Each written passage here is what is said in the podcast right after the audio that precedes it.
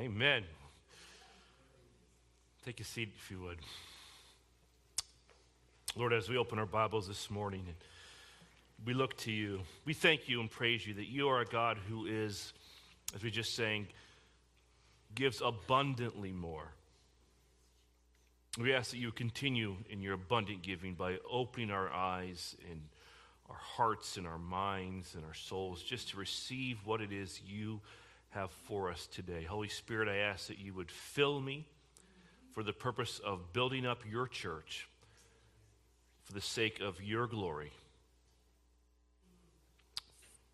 Spirit, remove me from the equation and speak directly to our hearts. And all God's people said, Amen. Amen. Get your Bibles out. We're going to talk about this verse.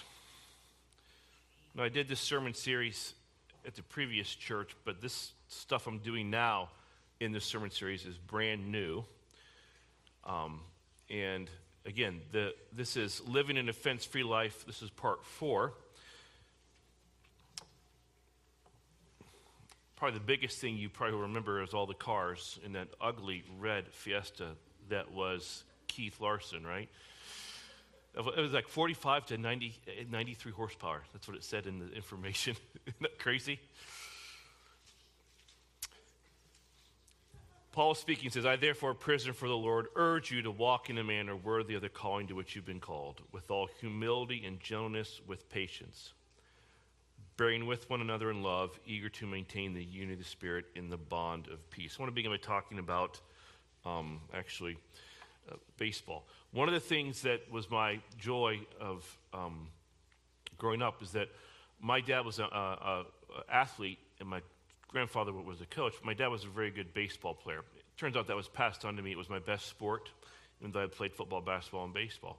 So I um, was eager to see my sons play baseball, and so I got to coach them. And I remember um, in we moved to Indiana, and I didn't want to coach I mean, it's a blessing having four kids, but have you ever had four kids in sports at one time? It's a nightmare.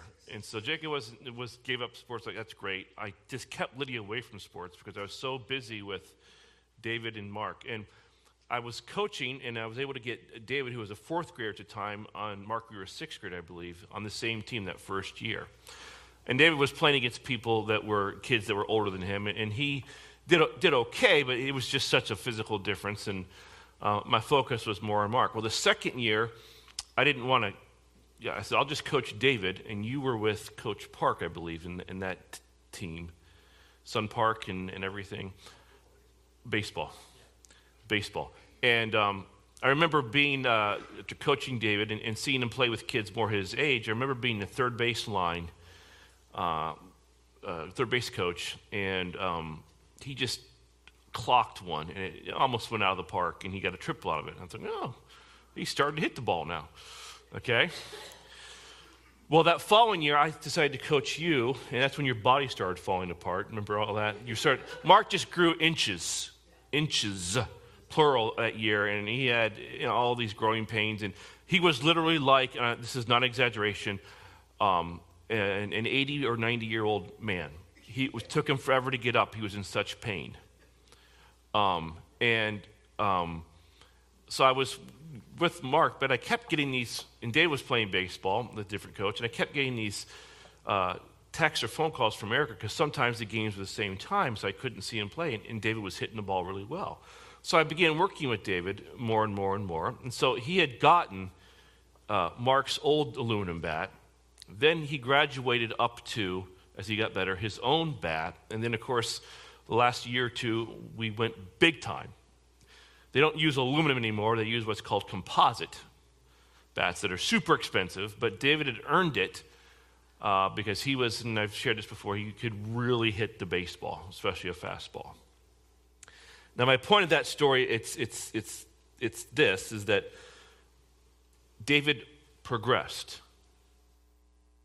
And I told you there's a progression in that prayer in Ephesians 3 14 to 21. The strengthening of the power of the Holy Spirit.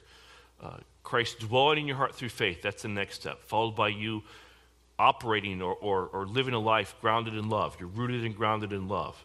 Then the next step when you get that done is then you begin to understand the love of God that's beyond understanding. Then the next step is you're filled with the fullness of God, and then God is able to work through you and do exceedingly abundantly beyond anything you could ever ask or imagine according to the power of the Holy Spirit at work within you.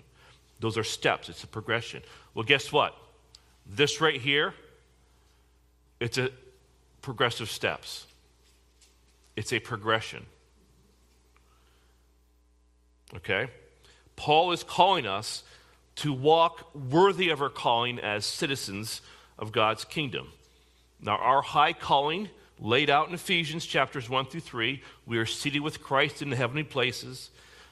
God says you need to balance that out. Your high calling demands that you balance it out, that you walk worthy. That's what the word worthy means, of balancing. And you do it by displaying five characteristics, five traits. What are they? Humility, gentleness, patience, forbearance, and unity. Okay?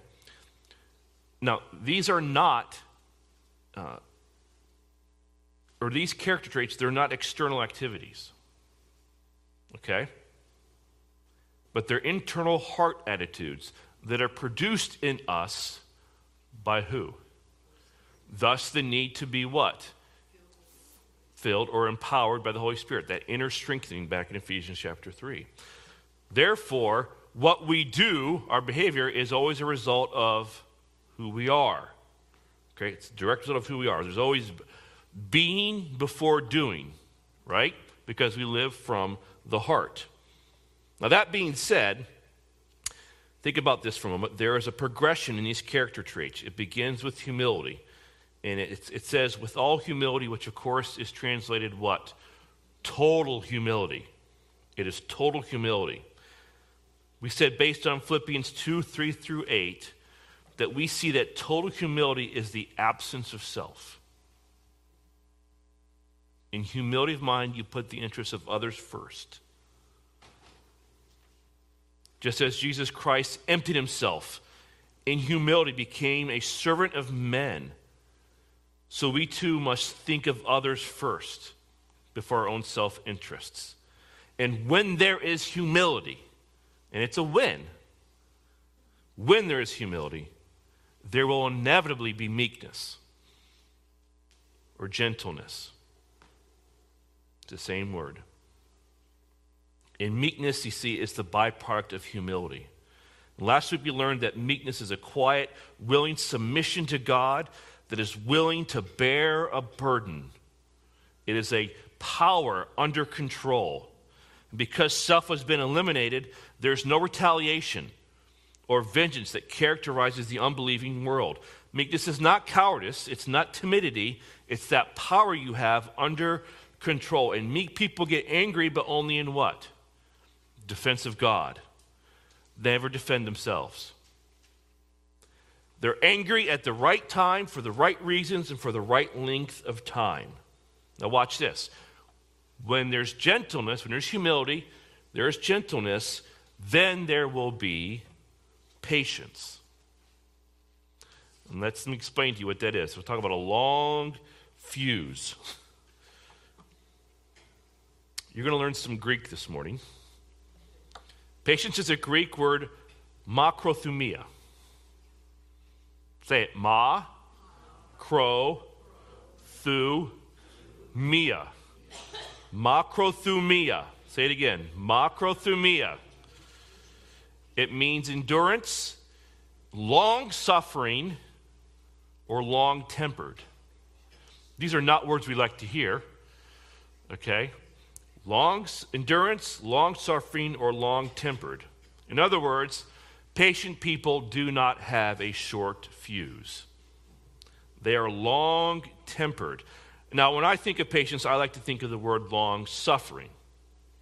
And long suffering is it's a, that quality of self restraint in the face of provocation that does not immediately punish or retaliate. Okay? It's the opposite of anger. Folks, it's the quality that does not surrender to circumstances or succumb under trial. Therefore, it's also the opposite of despondency. It's associated with hope. And as you can see from this detailed definition, there are multiple concepts I'm going to explain to you about patience.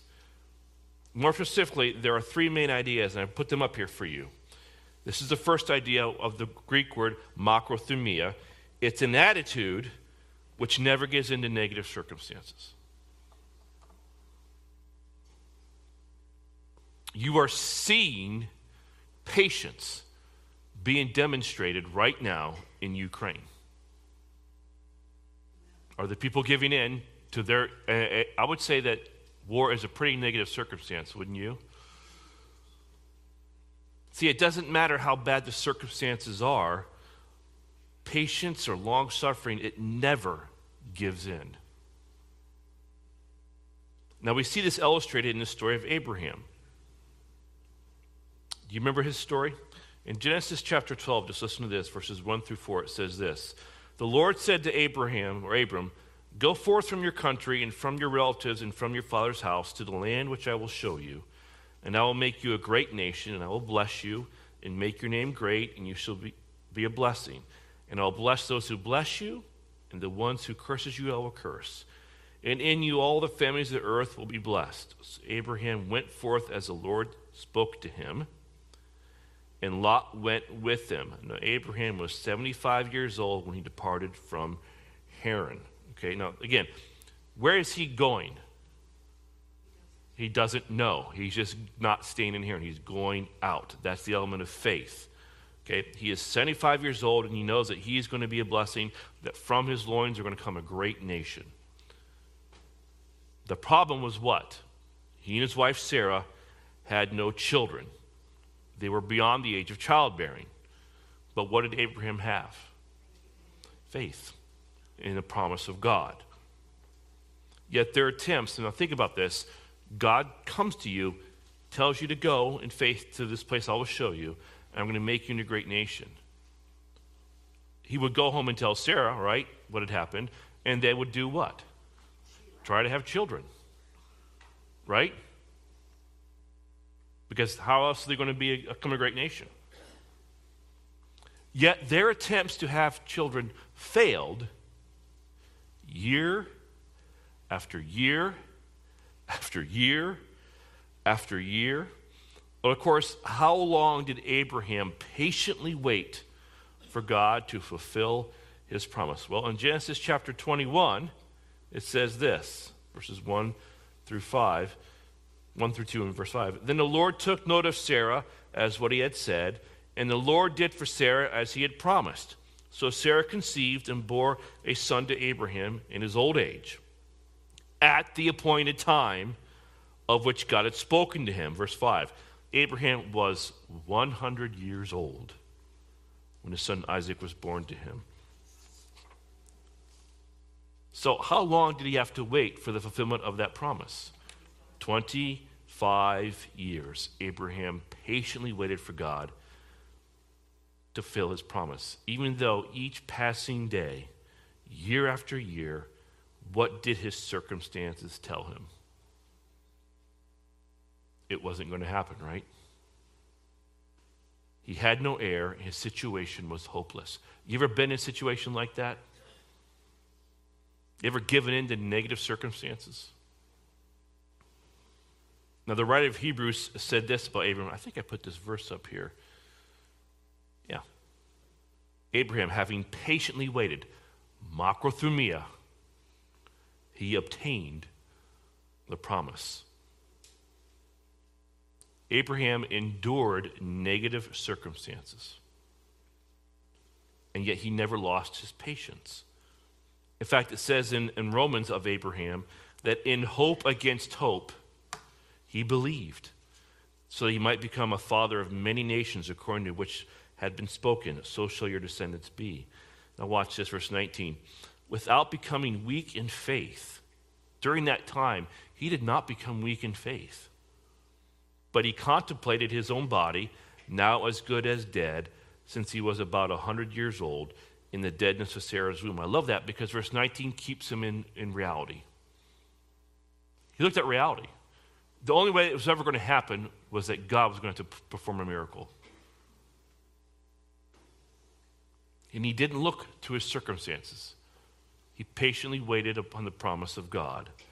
Yet, with respect, verse 20, to the promise of God, he did not waver in unbelief, but grew strong in faith, giving glory to God. See, he grew strong as he patiently waited. That's how God develops your muscles of patience through time. So that when Isaac was old enough, I think he was either 8 or 13, God wanted him, Abraham, to offer Isaac as a sacrifice. And Abraham did it, was willing to do it, and God stopped his hand. Now, the man at 75 couldn't do what the man over 100 was able to do. Well, why? He had grown strong in faith through macrothumia, patience. He learned to endure and not give in to negative circumstances. Okay? The second point about patience is it's not only the attitude that can endure negative circumstances, but it is the attitude that can take anything people can dish out. Now, you know as well as I do, sometimes the problem in life isn't your circumstances, it's the people around us. Macrothumia is used in the Scripture to speak of patience with people. Ugh. I think Jerry Seinfeld said it best when he was talking to Elaine. He said this Jerry says, But what about those nitwits who get on a plane and not, with nothing to read? You know what those people are? Elaine says, Who? Jerry says, These are the people who want to talk to you. They've got nothing else to do. Why not disturb you? Elaine says, I will never understand people. And Jerry says this, it's a classic. They're the worst. People, they're the worst. And isn't that true? Let's be honest with each other. It's true about people. And guess what? It's since the church is made up of people, it's true about the church. Reinhold Niebuhr was an American Reformed theologian. He said the church was like Noah's Ark. If it weren't for the storm outside, you couldn't stand the stink inside. It is for this reason that Paul instructed Timothy with these words. Did I put it up here or not? Yeah. Be patient with everyone. I hate this verse. Because look, Paul says everyone. No one is exempt. There is not one category of humanity. Listen to this male, female, father, mother, child, grandfather, grandmother, uncle, aunt, cousin, niece, nephew, father in law, mother in law. Yeah. oh, father in law, mother in law. Okay brother in law, sister in law, boss, co worker, subordinate, neighbor, friend, enemy, church member, pastor, elder, or deacon that we do not have to be patient or long tempered with at one point or time in our lives. That list was exhausting to even read. Everyone, be patient with everyone. See, the spirit behind a patient person is one that refuses to retaliate to people. See, it's meekness applied. It's saying, I don't care what insult, what injury, what persecution, what unfair treatment, what maligning, what slander, what criticism, what hatred, what jealousy, what envy. I don't care. Whatever it is you throw at me, I can accept that without blame or bitterness or irritation or complaining. And boy, that is hard.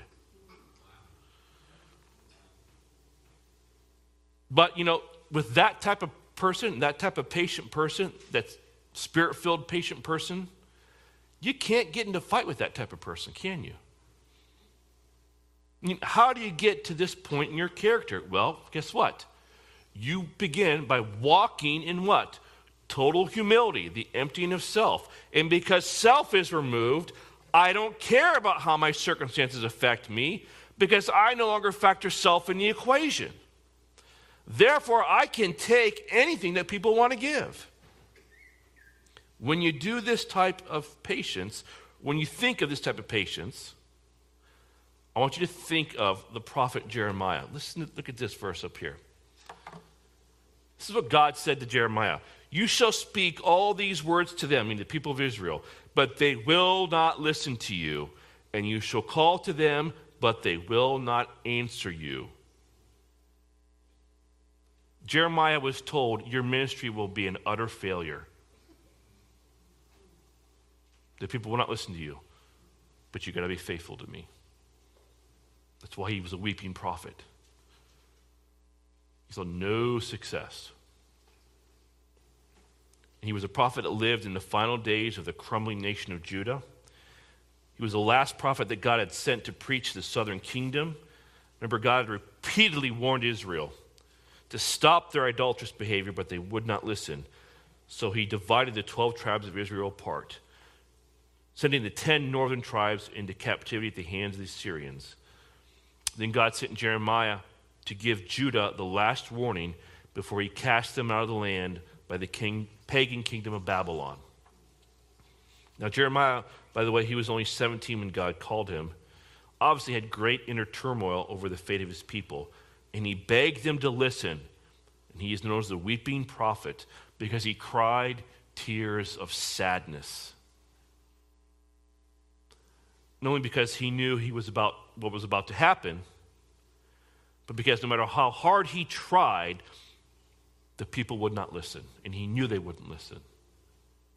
And to make matters worse, Jeremiah found no human comfort. God had forbidden him to marry or have children, Jeremiah 16 2. His friends turned their backs on him. And so, along with the burden of the knowledge of impending judgment, he was alone, so he felt loneliness. God knew that this was the best course for Jeremiah because he went on to tell him that the horrible conditions that would happen in a short amount of time for Israel, with babies, children, adults dying grievous deaths, their bodies unable to even be buried, and their flesh devoured by birds.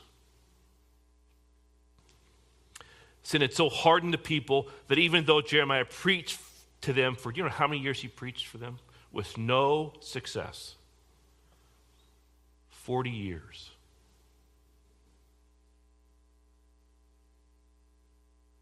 Instead, Jeremiah not only did he not see any success, he suffered. He was rejected by his people, he was slandered, he was left alone, he was beaten and put in stocks, he received death threats, left to die in the mud. That's just to name a few of his trials. Yet he endured patiently because he had long suffering.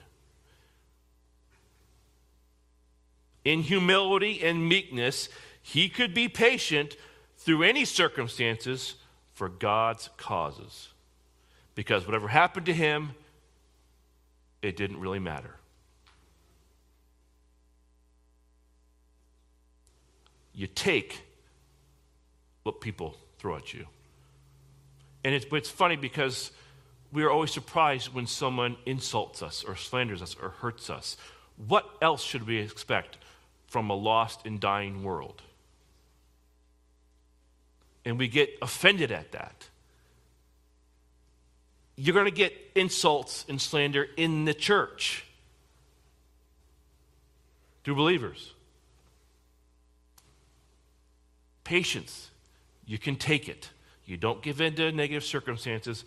And because you've, you're walking total humility, you're applying the meekness, you know, self is removed, you just can take whatever people throw at you. Because in the end, you don't really matter. All that matters is what? Is God. Exactly. And that's why patience also means this it's used in the New Testament to speak of the attitude that accepts God's plan for everything without question or argument. Do you like to argue with God? like to question God? Patient people, they don't question circumstances because why? You can endure them. You can endure them. That's the first part of patience. You can take the negative circumstances, you can endure it. Yet, you endure it, by the way. You endure it. And what does that mean whenever you have to endure something? Is it comfortable or is it uncomfortable? But you've got the power in you to do it. Where does the power come from? Holy Spirit. So you can endure. You go through it. Patient people don't question people because it, it can take people. I can take whatever you throw at me. So, long suffering doesn't question circumstances because it can endure them. It doesn't question people because it can take whatever people throw at you. Now, watch this. Next week, we're going to learn that in the process, and this is radical, it can love people through it. Because what's the next thing? It's not joyful love, it's what? Forbearing love. okay? Forbearing love. Forbearing love is the love that God applies to us. Okay? Because we're the worst. We're the worst. But again, I say to you that this patience, it doesn't question God. It's a kind of patience that says, God, if this is what your plan is for me, then so be it. It is a surrendered attitude that trusts God to work all things out as He sees fit. Now, hear me on this. It may mean I see justice during my time on earth. And it may mean I see no justice during my time on earth. But that doesn't matter because I've set aside my self interests. What matters is God's will be done. David was patient. He could have taken out Saul twice. He didn't. He was humble, total humility, meekness applied, and he was patient. That patience meant what for David? More years of suffering. By the way, that's how God forms Christ like character. That's his pattern. He did it with Joseph, remember that? He did it with Moses, he did it with David. He'll do it in your life. He does it in our lives. But if we run from the conflict, run from the pain, which is what most of us do, then what do you forfeit? What do you forfeit? Christ like character. And a reward when he returns. That's why I've told you in this series step into conflict, embrace the conflict, let God do the work in and through you. Okay? You've got the power to, to endure it. He's given you the Holy Spirit. And it says, you know what, God? I leave vengeance for you to dispense in your wisdom. Now, Stephen gives us an example of this character trait in action that is patience, because he was a man that says, full of the Holy Spirit. Now, what does it mean that he was full of the Holy Spirit in Acts 6 5? Well, in fact, you can turn to this chapter while I'm speaking here. Full of the Holy Spirit means that in Stephen's life, he was so surrendered and dependent upon the Holy Spirit, the Holy Spirit was able to produce in him what we call the fruit of the Spirit love, joy, peace, patience, kindness, goodness, gentleness, self control. Now, you might understand, if you listen to that phrase again, the fruit of the Spirit are what? Love, joy, peace. Now, what's next?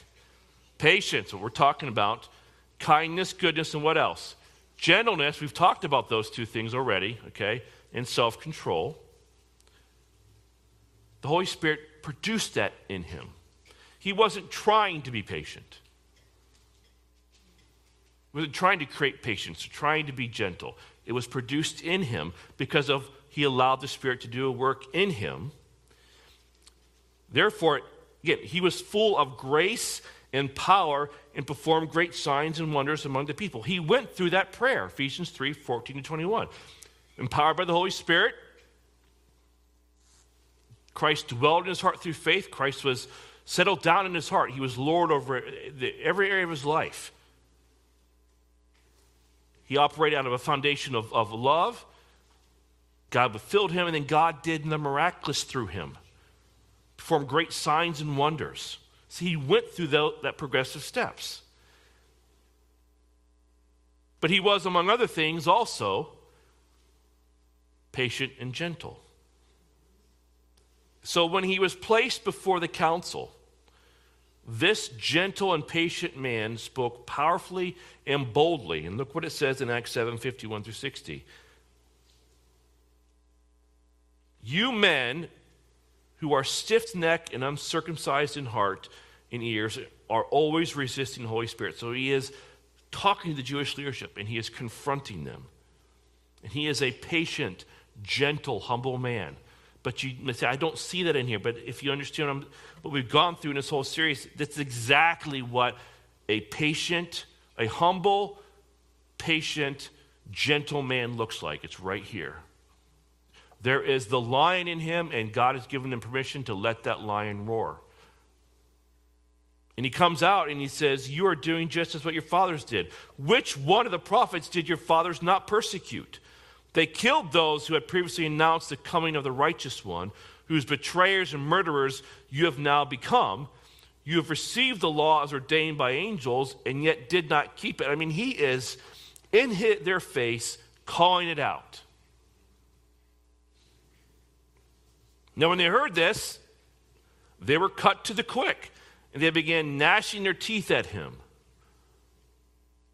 But being full of the Holy Spirit, and again, you see that? He is full of the Holy Spirit. Who was directing his words? These were direct accusations, it was the truth.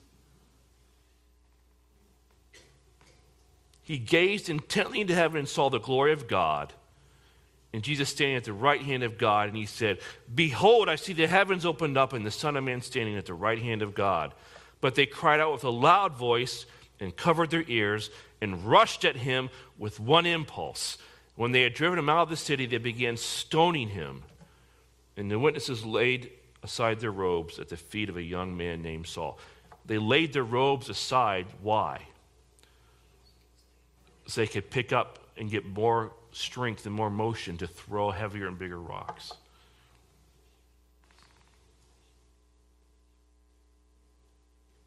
Verse 59 They went on stoning Stephen as he called on the Lord and said, Lord Jesus, receive my spirit. Then, falling on his knees, he cried out with a loud voice, Lord, do not hold this sin against them. And having said this, he fell asleep. See, Stephen surrendered to God's plan for his life without any bitterness or any resentment toward his murderers. How is that possible? He was filled with the Holy Spirit. He was, and he was, it was impossible to offend that man. And that's the whole point. You can live an offense free life. Just stay out of my lane when I'm driving and I'll be good, okay? But no, he did not question God as to why he suffered. Instead, he endured patient macrothumia, the slander and the physical abuse, and by the power of the Holy Spirit was enabled, was enabled to utter these last words, which were what?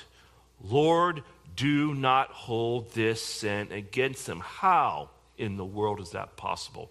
And this is not Jesus. This is a man like you and me. Now, Jesus is the sum of these three character traits. See, he endured negative circumstances. Jesus came from heaven. He was worshiped all the time, he was praised all the time. He lived in perfect, loving fellowship with the Father all the time perfect love and fellowship with the Holy Spirit. And he humbled himself, became a man, lived among the world of men, and the world of men mistreated him. Number two, he took the abuse of men. But what did humanity do to him? They would lie, they would slander, they would mock, they would curse, they would spit, they would beat, they would whip, and they would crucify him on a cross. He took it. And he accepted God's plan for his life, Remember knowing the suffering that awaited him the night before his crucifixion. He prayed, My Father, if it is possible, let this cup pass from me, but yet what? Not as I will, but as you will. He accepted God's plan without question and arguing. And while hanging on the cross, what does he say? Father, forgive them, for they know not what they do. And I have a question for you. There is Jesus on the cross saying, Father, forgive them, for they know not what they do. His murderers, the people are spitting on him, they're, they're insulting him. What happens to people that God forgives? Where do they end up? In heaven. Where is Jesus? In heaven. So, what is Jesus asking when he says, Father, forgive them, for they know not what they do? He was asking the Father to bring some of the people who lied and slandered and mocked and cursed and spit and beat and whipped and crucified him to be with him forever in heaven. Folks, that is patience. That's patience with God's plan, with people, and with circumstances. And because he saw his negative circumstances as part of God's plan, directed by a sovereign, loving Heavenly Father, he could endure them, which also meant he could endure whatever abuse people dished out because he was completely resigned to total humility, which produced meekness, which produces long suffering, with circumstances, with people, even with God. And so we get cut off at the intersection, we fly into road rage, right?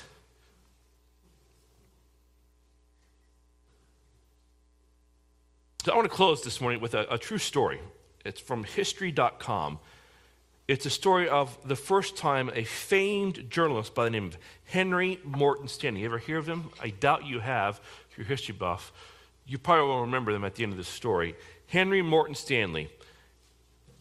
It's the first time he met the famous explorer and Christian missionary David Livingstone. You ever heard that name, David Livingstone?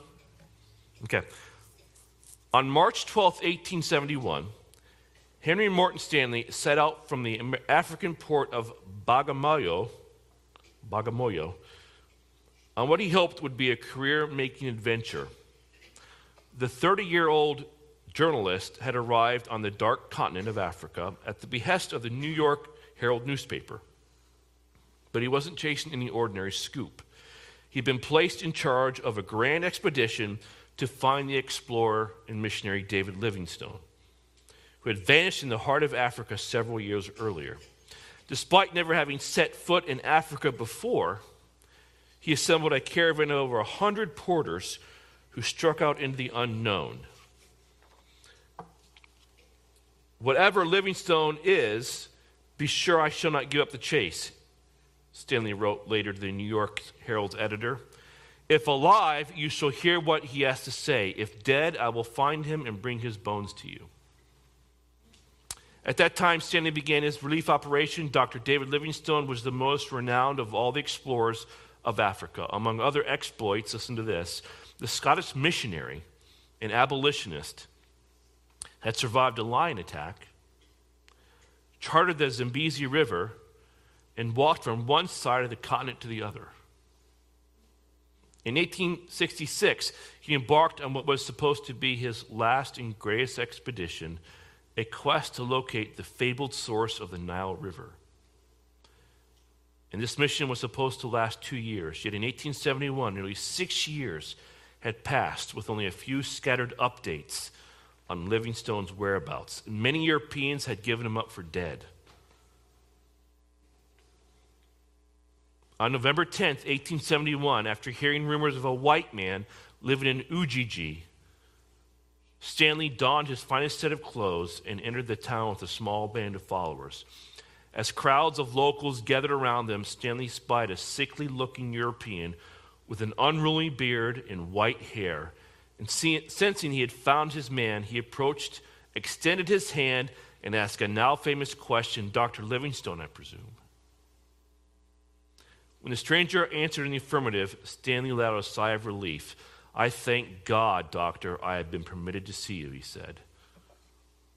Now, despite his failing health, Livingstone refused an offer to return home and resumed his search for the source of the Nile. Stanley was with Livingstone for several months, who by this time was an old man, and this is what he said Livingstone, and hear this, never spoke to me about spiritual things. Livingstone was busy doing what he was doing with Africans. Stanley was just hanging around, observing. And throughout the months, he watched the old man. He said, Livingstone's habits were beyond my comprehension. And the thing that amazed me most was his patience. He could not understand, says his biographer, that Livingstone really had such patience and sympathy for those pagan Africans. For the sake of Christ and his gospel, David Livingstone was patient, untiring, eager, and literally spending himself. In fact, he spent himself for his master's cause. And Stanley later reported that he was surprised and captivated by the courtesy, dignity, and high standards or high morals of Dr. David Livingstone. In writing of Livingstone later in life, Stanley noted, lowly of spirit, sound familiar? Meek in speech, merciful in heart, pure in mind, and peaceful in act. During health or sickness, he was consistently noble, upright, pious, and manly in all the days of my companionship with him. But it was Livingstone's patience and perseverance that impressed Stanley the most. Stanley wrote this in his journal When I saw that unwearied patience, that unflagging zeal, those enlightened sons of Africa, I became a Christian at his side, though he never spoke to me one word. After being resupplied by Stanley, Livingstone parted with his rescuers in March of 1872, made his way south to Lake Bangweulu in modern day Zambia. His illnesses later caught up with him, however, and he died from malaria and dysentery on May 1st, 1873. It was while returning home from the Ashanti War that Stanley heard the, of the death of Dr. David Livingstone. And he wrote this Dear Livingstone, another sacrifice for Africa. His, meaning God's mission, however, must not be allowed to cease. Others must go forward and fill the gap. May I be selected to succeed in opening up Africa for the light of Christianity. May Livingstone's God be with me. May God direct me as he wills. I can only vow to be obedient and not to slacken. Spirit filled patience. And so it is these things right here, folks. You see those three? This is what that word means patience. The ability to endure negative, negative circumstances, to take whatever people dish out, and accept God's plan without question. Folks, that person right there, they are almost impossible to offend. And let's pray that our daily walk is characterized, our worthy walk, our balanced walk is characterized with this type of patience. And so I want to ask you just to memorize these three aspects of patience. Because when life gets hard, and let's face it, hard is relative. There's real hard, like Ukraine, real hard right now. And there's not quite as hard, but still it's hard. This is the value of doing a word study. Put this in you, bring it to mind. Um, trust me, you can endure your negative circumstances, even though you think you can't and you feel you can't. You can endure whatever people take, whatever they dish out. You can take it. You can. And you don't have to question God about it because you don't matter. What matters is Him. Let's pray. Father, as we close with our last song, in Psalm 25, it says that, Lord, teach us your paths and your ways. Teach us to be patient. Remind us that we have everything we need for life and godliness, including we can be patient. We can be supernaturally patient. We can be the patient as Jesus. We can be patient as Stephen, patient as David. We can endure negative circumstances. We can take whatever people dish out, and we don't question you. May your church be that patient. Amen.